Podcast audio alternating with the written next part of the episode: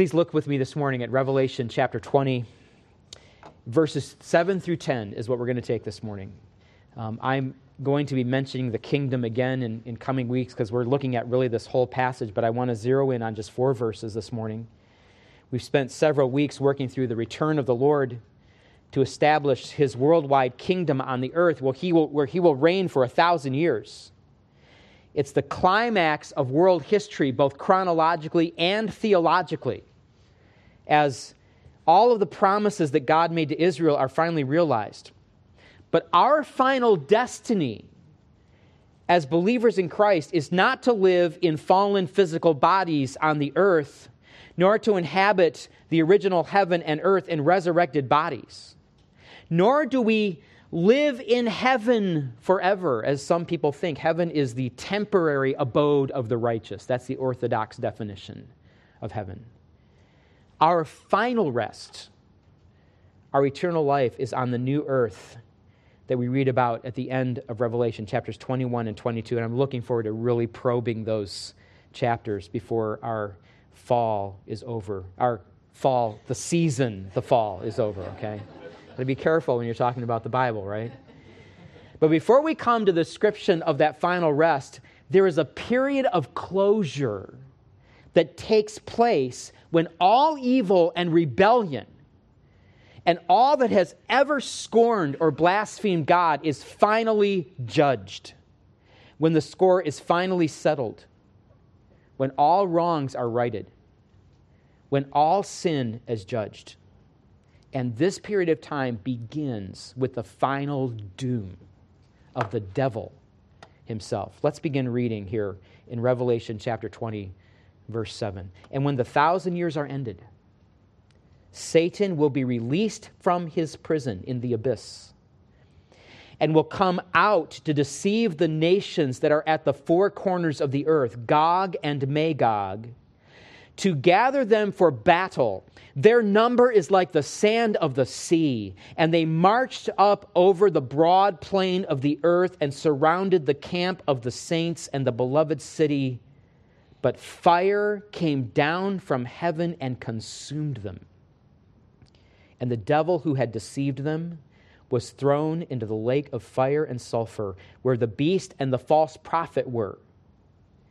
And they will be tormented day and night forever and ever. All well known stories have their villains. Uh, I realize that in some stories, the struggle is people versus nature or people versus things that are going on in, in themselves in, in, in good stories. But in classic storytelling, there is usually a villain, a person who is trying to stop the hero from reaching his or her goal. You don't have to be a literature buff to know who I'm talking about when I mention the big bad wolf, or the wicked stepmother, or Cruella de Vil, or the wicked witch of the west, or any number of witches in the classic stories, like Narnia's White Witch, the Green Knight, the Sheriff of Nottingham, Count Dracula, Javert, and Les Miserables, Professor Moriarty, Sauron, and for you pop culture nerds out there, dare I mention Darth Vader? or Voldemort, he who must not be named. But if you recognize these villains, you also know the stories. You could, you could hear the name of the villain and you could tell me what the story is and who the heroes are and what they wanted in the story. And you could also tell me the terrible, unjust things that the villain was doing to try to stop them and destroy them. The villains always want to kill or oppress or generally make lives miserable. But the hero wants to save people, he wants to free them, he wants to, to find justice for the oppressed. And when we are reading those stories or watching them on stage or on the screen, and we're caught up in the story, we don't find rest in our spirit until that hero is vindicated and the, the villain is defeated until that villain gets what he or she deserves. Nearly 2,400 years ago, Aristotle wrote about this journey of emotions that people take when they watch a play. As the hero of the story succeeds and the villain of the story is defeated, he called it a catharsis, which, which is, means a, a cleansing or a purging in Greek. He said that the tragedy we are watching arouses feelings of terror and pity for the main characters of the story as they are threatened or oppressed or have to overcome seemingly impossible odds in order to succeed. But when they finally do succeed, and when they are exalted and the villain gets what he deserves, there is this release of those negative, pent up emotions of angst and fear and pity, and we leave the theater cleansed, he said. Now we are filled with joy and peace and hope, and we can feel that we can go on with our lives and face our own villains and be successful in what we want to do. I think that Aristotle and those philosophers who have come to uh, reflect on this catharsis after Aristotle are by and large correct in their observations about what takes place in our hearts and in our minds when we identify with the main characters of a story and we feel their pain and we yearn with them for victory over their trials. But only because I believe they recognize, these philosophers, something that is common among human beings who are created in the image of God. I believe that we go through this catharsis in a classic hero story because we are all living out, whether we realize it or not, the big story, the true story that the Bible gives us and we are inside the story, the story that began in the creation in Genesis 1 and 2, where all in the world is at peace and harmony with God.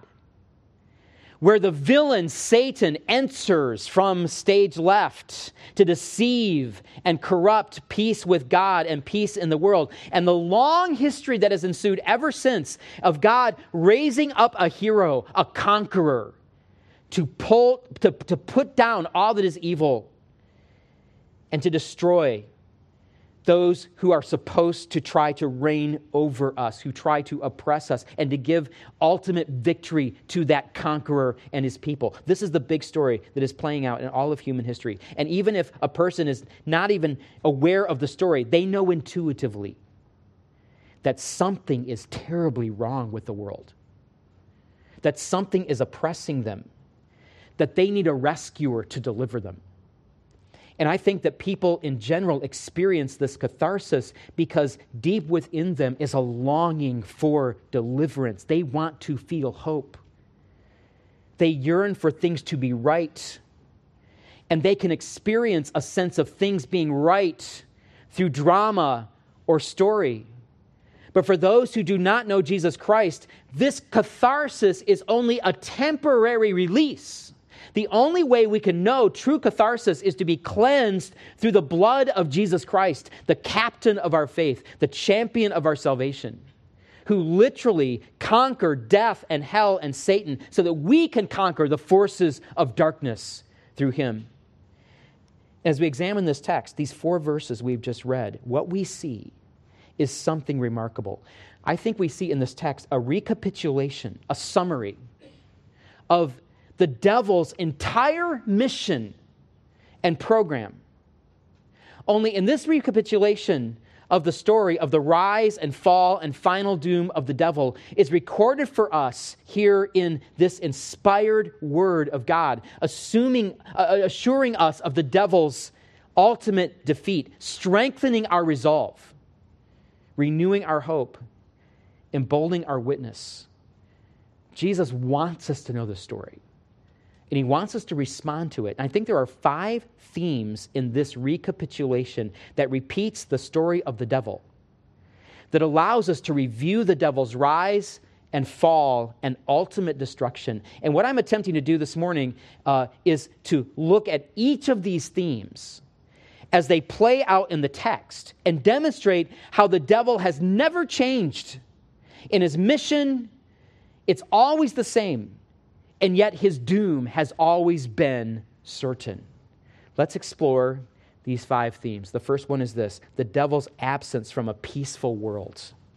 The devil's absence from a peaceful world. Look at what the text says. It begins, and when the thousand years are ended.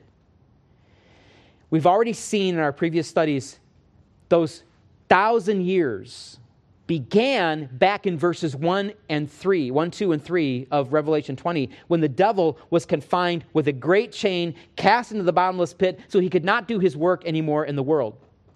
For the first time since the devil appears in Genesis chapter 3, for the first time since the fall of humanity, Satan, the devil, is locked up.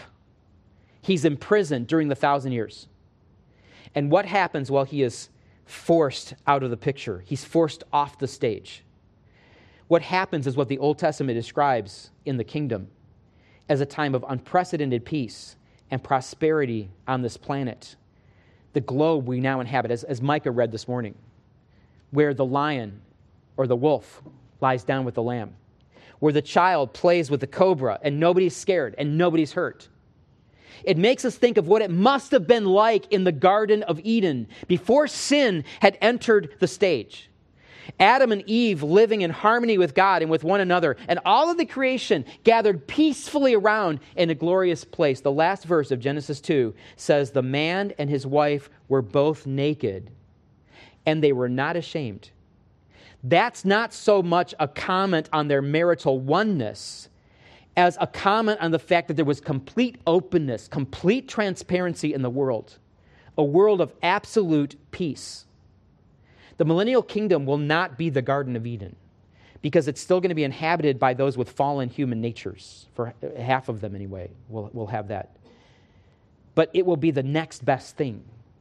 A world where Christ is ruling, where wickedness is immediately put down, and where righteousness flourishes. We have to appreciate that kind of world before we can understand how the devil corrupts and destroys what God has created.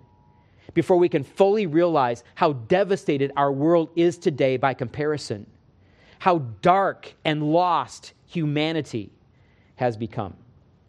So, the next time we come to the text, we come to another theme the devil's work to deceive. So we've got this, this absence from this peaceful world. And it brings us to his work to deceive. Look at verse 7. It continues Satan will be released from his prison and will come out to deceive the nations that are at the four corners of the earth. We might say, from the four winds of the earth. That's the ancient expression. Four corners or four winds. It means all over the earth, all over the earth, worldwide where everybody has been prospering. And notice that Satan is released according to the plan of God. It says he came out to deceive. It's a purpose phrase, both here in the original Greek language. This is why Satan comes out of his prison. You see that there? He came out to deceive. He comes out for the purpose of deceiving. And just as the state of the world recapitulates the theme of the perfect world before the fall, so the purpose of Satan recapitulates the diabolical work of Satan that has always been at work in the world. He is a deceiver. The word for deceive is the word from which we derive our word planet. It means wandering one. The ancients did not understand the distinction between stars and planets like we do. They only recognized that when they looked up in the sky, some of the lights were fixed and they all sort of turned together through the night sky, but some of them wandered. There were, there were a handful of them that, that didn't stay fixed, they were in a different place every night. And so they called these wandering ones or planets. They, they would wander off the path. And that is the devil's goal. He knows that God has a fixed path that expresses his will, and that people that he has created are called to follow that path. But the devil will attempt to lead us astray, to cause us to wander from the path. And the devil has always, he's always tried to deceive the people that God created. Once in a conversation with the Pharisees in John 8, the Pharisees insinuated that Jesus had been born out of wedlock. Read, read John 8. I mean, they basically, that's what they say. And they're like, you know, we know who your father is, they tell him. Well, Jesus isn't having it in John 8. He says, Well, your father's the devil, and, and your will is to do your father's desires. He was a murderer from the beginning and does not stand in the truth because there is no truth in him. When he lies, he speaks out of his own character. For he is a liar and the father of lies. The devil is a lying murderer from the beginning because it was his deception that lured Adam and Eve into sin that brought death to them and death to the world. The first words out of the crafty serpent's mouth that we read of in the scripture, the serpent that was controlled by the devil, were Did God actually say? His, he immediately puts Eve on the defensive, placing her in a position of having to defend the Word of God. And so she starts explaining herself. And soon, rather than merely questioning the Word of God, Satan contradicts the truth of God. You will not surely die. wow. Was there ever a greater lie? You will not surely die. Every time a loved one passes away into eternity, every time we hear in the news of another shooting, which you might have heard of even this morning, every time we attend a funeral, we ought to remember that Satan told Eve, You will not surely die. And if he is lying about that, don't you think he could be lying about anything else as well? He is the father of lies. Then Satan deceived Eve by impugning the motives of God. He told her basically, God is just holding you back. I mean, he knows if you eat that, you'll be like him, you'll be like a God. We don't know how long Eve contemplated those words before she decided to disobey the command and, and then give the fruit to Adam, who consciously, through his own choice, ate that fruit and cast off God's authority. But as Paul said, by this man, death entered the world and the earth has never been the same ever since. We don't have time to trace the work of the devil through the Old and New Testaments, how maliciously he tested Job, how he causes trouble for the nation of Israel, such as the time when he, he led David through deception to number the people. And the time he brought an accusation against Joshua, the high priest, and Zechariah. And we don't have time to trace this, the tireless and contemplated work of Satan represented in the Gospels. That's a fascinating study. Or the warning after warning in the New Testament about the, the, the devil as, as a roaring lion seeking whom he may devour. But so many times the, the New Testament uses this verb, planet, planao, to lead astray. Satan wants us to, to, wants to lead us astray.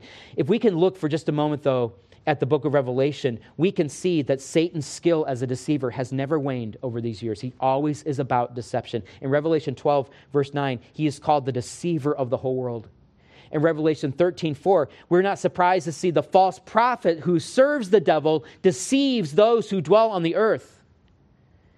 And this deception is mentioned again in Revelation 19:20 as the reason the false prophet and the antichrist are cast into the lake of fire because of their deception. They deceived the world. In Revelation 18, verse 23, the nations were deceived by the sorcery of the dragon's kingdom. And in Revelation 20, verse 3, the reason Satan is imprisoned in the abyss is specifically so that he will not deceive the nations any longer, at least for a time. Deception is all about him. As Jesus said, he speaks out of his own character whenever he's lying. And I say this as brothers and sisters in Christ, we have to beware the attack of the devil. We have to be cunning like him. We have to be aware that he wants to do this to us. He's a deceiver. He wants to lead us from the path. He, whatever forces he is, is reckoning with, and, and chances are Satan doesn't know you and I exist. I'm glad for that. I don't want to call attention to myself with him directly. Uh, you, you don't get the idea that he's this, this imaginary character that's always looking at you. He's not omnipresent. He's not omniscient. He's not eternal. He's one powerful being, but he has forces that he commands at work, and they know of our existence, and they are carrying out his will. He wants you to think that you are doing a virtuous thing by reaching outside of God's will and coming up with reasons that you are the exception to what God says in His Word, reaching outside His authority. The authority that He has graciously placed in your life because, because you're being held back you're not being allowed to have what you deserve or what you can express with your life. Rather than asking, What is God's will? we are deceived into caring so much about our pleasure or our style or our vibe or what people think about us. set all of that aside until we have thought about what God wants, until we have listened carefully to and obey the word of God because you have to believe the scripture when it says that this devil is actively in the world using every diabolical force available to him to deceive, to blind, to lead us into a different path. So, what is that path where he wants to lead us? Astray? The answer is expressed in the third theme that we see in this text. That's a recapitulation of the activity of the devil in all of the scriptures. And that is, thirdly, the devil's goal of rebellion. He wants to lead us against God. If we keep reading verse 8 in our text, we discover why the devil is deceiving the nations of the earth. John says that the devil deceives in order to gather the nations from all over the earth, Gog and Magog, to gather them for battle.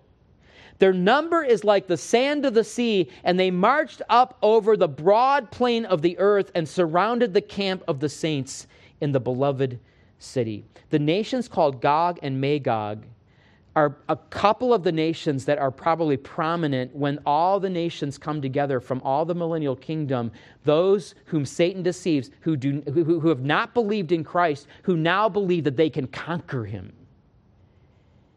And they are brought together. It actually fulfills the prophecy that Ezekiel speaks of in Ezekiel chapter 38. And you know what?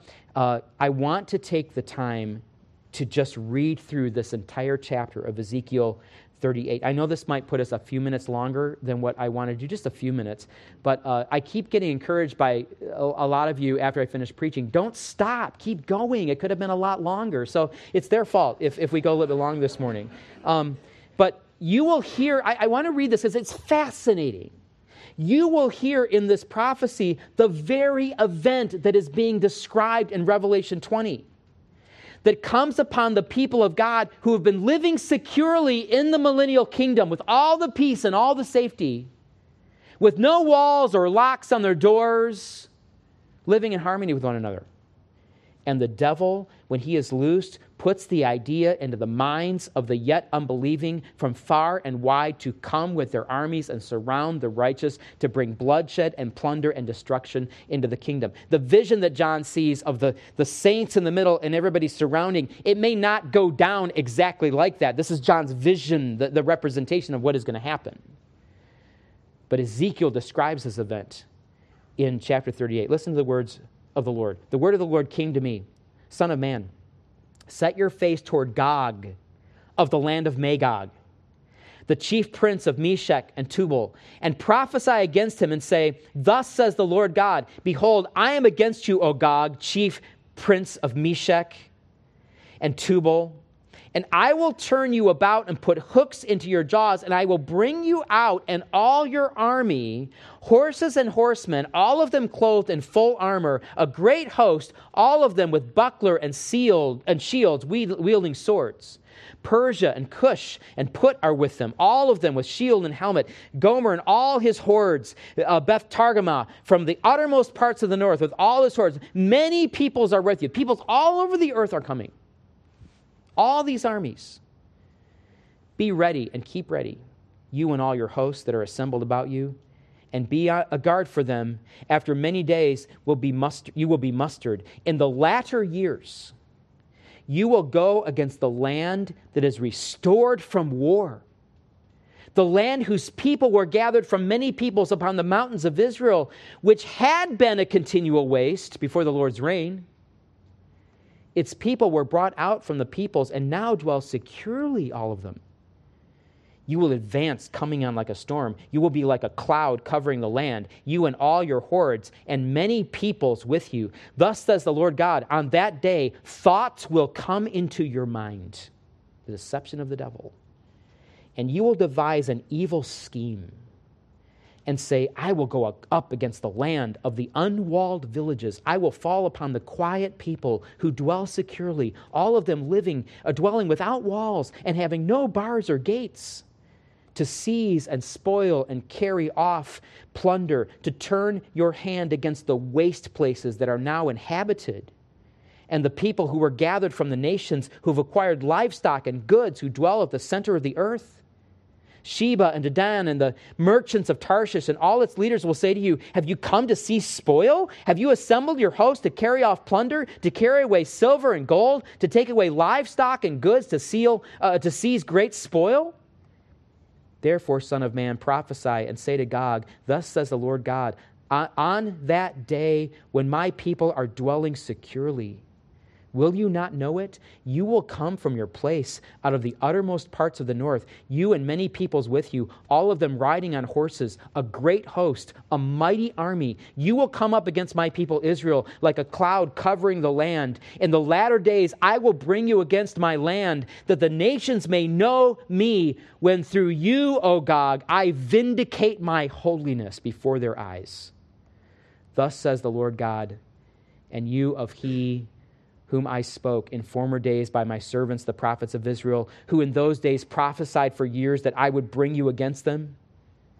But on that day, the day that Gog shall come against the land of Israel, declares the Lord God, my wrath will be roused in my anger for in my jealousy and in my blazing wrath, I declare, on that day there shall be a great earthquake in the land of Israel. The fish of the sea, and the birds of the heavens, and the beasts of the fields, and all creeping things that creep on the ground, and all the people who are on the face of the earth shall quake at my presence. And the mountains shall be thrown down, and the cliffs shall fall, and every wall shall tumble to the ground. I will summon a great sword against Gog on all my mountains, declares the Lord God.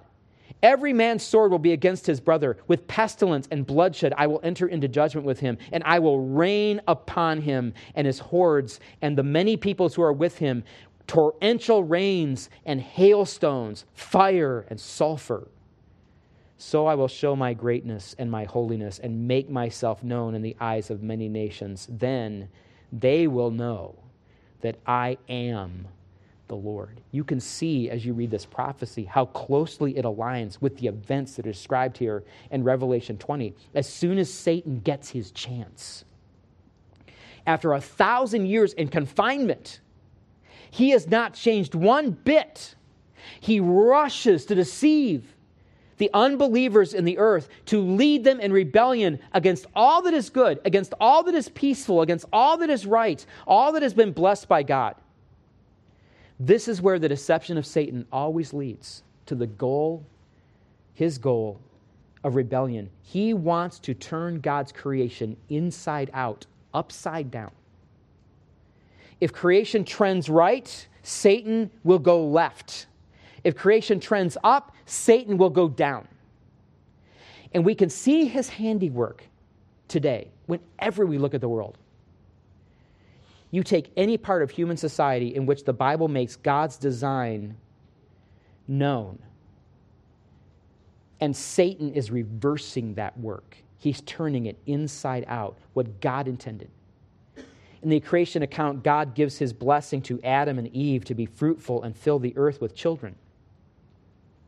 Satan wants the world to believe that the opposite is actually more desirable, that the birth of children must be controlled, that for a woman to take control of her body and abort her child is virtuous and responsible. And if we say that isn't so, then we are cruelly oppressing women. We are the villains. In the creation account, God creates male and female and calls for marriage to be defined as one man and one woman dedicated to each other alone for life. But the subtle and progressive deception of the devil has so corrupted and blinded our thinking in this culture that to affirm what God has ordained makes you appear ungracious or out of touch or bigoted or oppressive on our culture. As one journal put it, Western society has created an oppressive gender binary, falsely dividing the world into the categories of man and women that has resulted in transphobia, uh, uh, cissexism, and systemic discrimination against racial and sexual minorities. That's, what, that's, that's, that's a light version of what we're being told we are.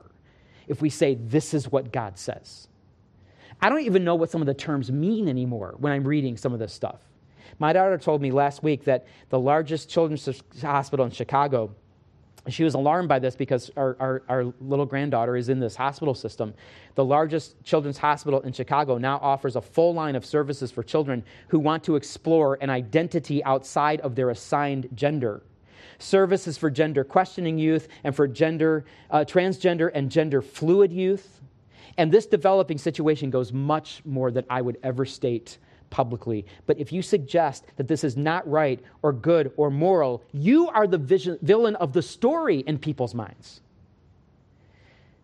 But the truth is, the devil is actually the villain.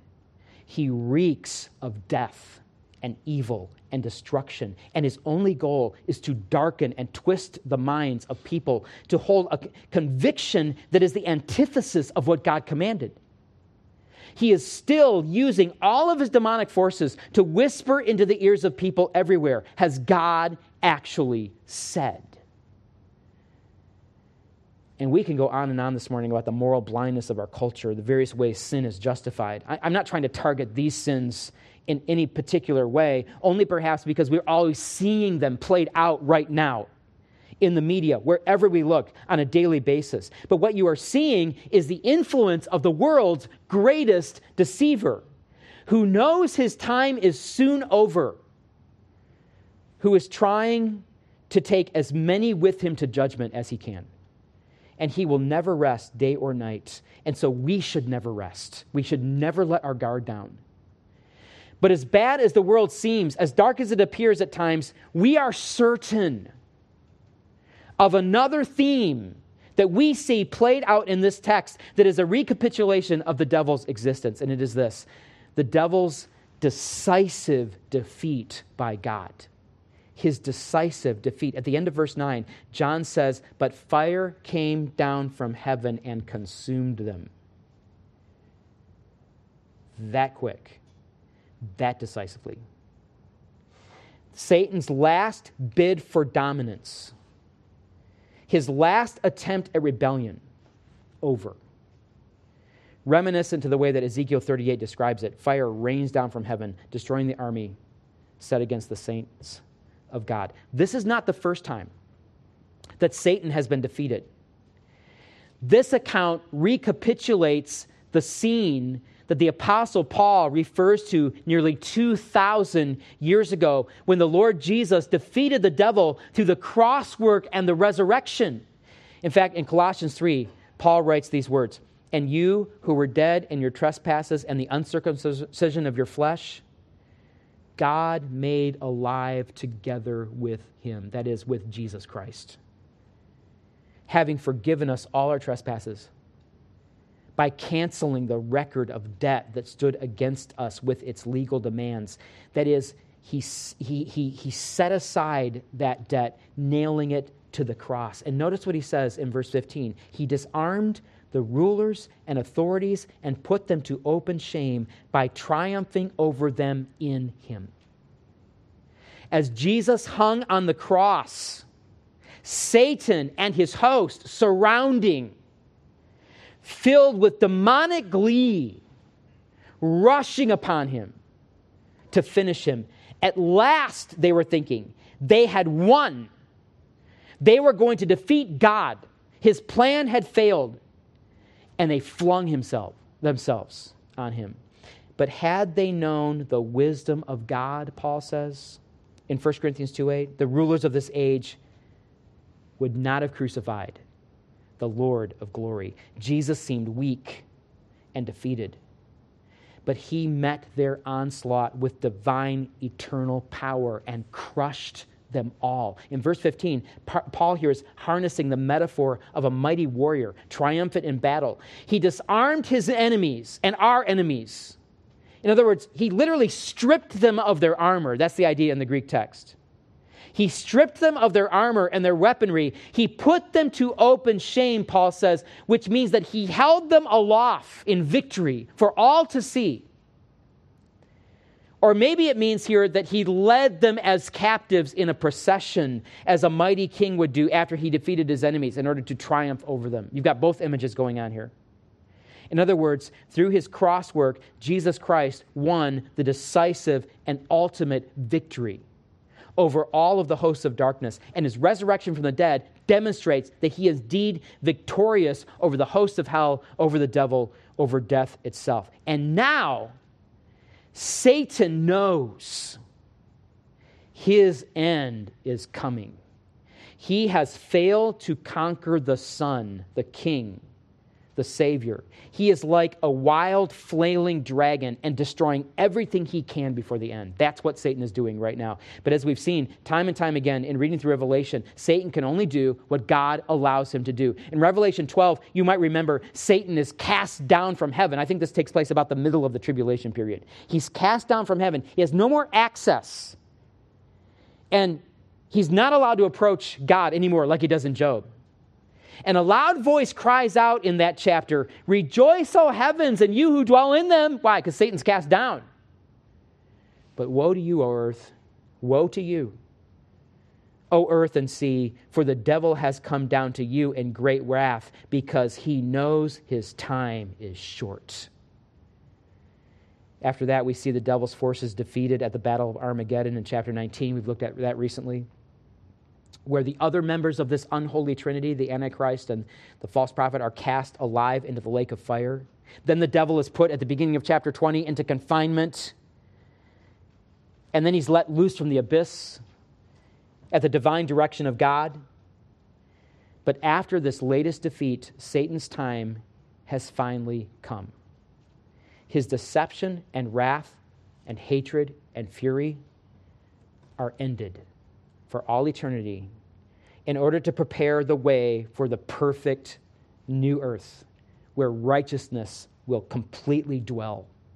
Absolutely. So finally, we see a new theme in the story of the devil, but one that has been anticipated for a long time. We find here the devil's final and utter destruction. And we see that in verse 10 of our text. And the devil who had deceived them, was thrown into the lake of fire and sulfur, where the beast and the false prophet were, and they will be tormented day and night forever and ever. I'm preparing to address the subject of the literal lake of fire and sulfur. It is really a horrifying but amazing thing. I'm not going to start going into that this morning. But for those who want to take the position that this just refers to annihilation, that there is not this conscious suffering in hell. Notice that the devil is thrown into the lake of fire and sulfur, where the beast and the false prophet were thrown in back in chapter 19. And then notice John says they will be tormented day and night forever and ever. The beast and the false prophet will have already been tormented for a thousand years before Satan is cast in there. This is the end of the devil. There isn't even any question of his escape or his success in the battle against the Lord, the master of deception who brought sin into the world, our arch enemy who troubles us, who blinds people to their need for the gospel, who seeks to bring the world to its knees to honor him rather than Jesus Christ. This is his end in this text. He is utterly and unspeakably destroyed. And this text rehearses the whole story of the devil recapitulating the themes that we find in Scripture. From the beautiful world he corrupted to his deception, rebellion, defeat, and ultimate doom. Jesus Christ appears to John on the island of Patmos because he wants John to write all of this down for our encouragement because there is a way that Jesus wants us to live right now because we know Satan's doom is for sure. You know how he wants us to live? He wants us to live, for instance, with the certainty that we will never face the wrath of God because our conqueror, our captain, our Lord Jesus Christ is the victor over Satan and sin and death. He wants us to live with that in mind. Paul proclaimed, There is therefore now no condemnation for those who are in Christ Jesus. You know how Jesus wants us to live? He wants us to live assured of God's never ending love for us. Because neither death, nor life, nor angels, nor rulers, nor things present, nor things to come, nor powers, nor height, nor depth, nor anything else in all creation will be able to separate us from the love of God in Christ Jesus our Lord. And with Satan's final defeat, we know that is for sure the truth. Do you know how Jesus wants us to live because of the certain end of the devil? He wants us to be unafraid as we face the future. Unafraid. Because we know now for certain that he who is in you is greater than he who is in the world. You know how he wants us to live? Jesus wants us to live by saying no to the devil's influence, to the devil's deception. He tells us in his word, resist the devil and he will flee from you because he's a defeated enemy. We don't have to live deceived or defeated or discouraged. In fact, one author put it this way we should live every day so that if the devil were to watch our testimony, he would be reminded that we have already conquered him in Christ, that his time is short, that he cannot touch us, that his end is coming. The prince of darkness grim we tremble not for him. His rage we can endure, for lo, his doom is sure. Father, thank you for